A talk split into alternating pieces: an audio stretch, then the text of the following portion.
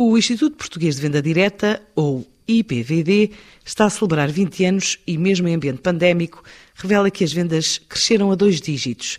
Em termos de volume, mais 13,9%. Em número de agentes, a subida foi de 12% face a 2019. Ultrapassou a fasquia dos 230.900 no último ano.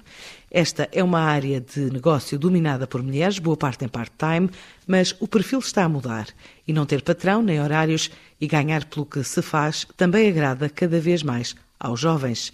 Uma atividade em crescente na economia portuguesa é o que diz Gi Soares, a presidente do IPVD, o Instituto Português de Venda Direta. As cinco empresas que fazem parte do IPVD são elas a Amway, a Mary Kay, Oriflame, um, Herbalife, LR and Health and Beauty.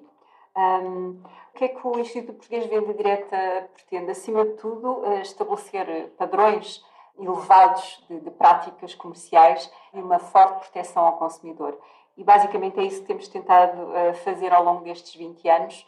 Regemos por normas da Associação de Venda Direta uh, a nível europeu, que é a CELDIA, e também a nível mundial, que é a WFDSA, a Federação Mundial de Associações de Venda Direta e que, eh, acima de tudo, pretendemos que as transações comerciais entre, entre os nossos agentes de venda direta e o consumidor final sejam mais transparentes possíveis e sempre com o intuito de, proteção do consumidor. É verdade que, de facto, 2020 foi um ano uh, muito, uh, com, com, realmente com resultados muito bons.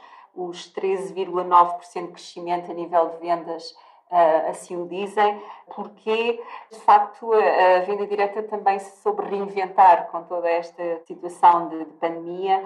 Virámos também, e já, já o vínhamos a fazer, mas mais ainda durante a pandemia, virámos um pouco para o digital, é? E pronto, e os resultados uh, foram positivos, não só a nível de vendas, mas também de agentes de venda direta, que também teve um crescimento de 12%.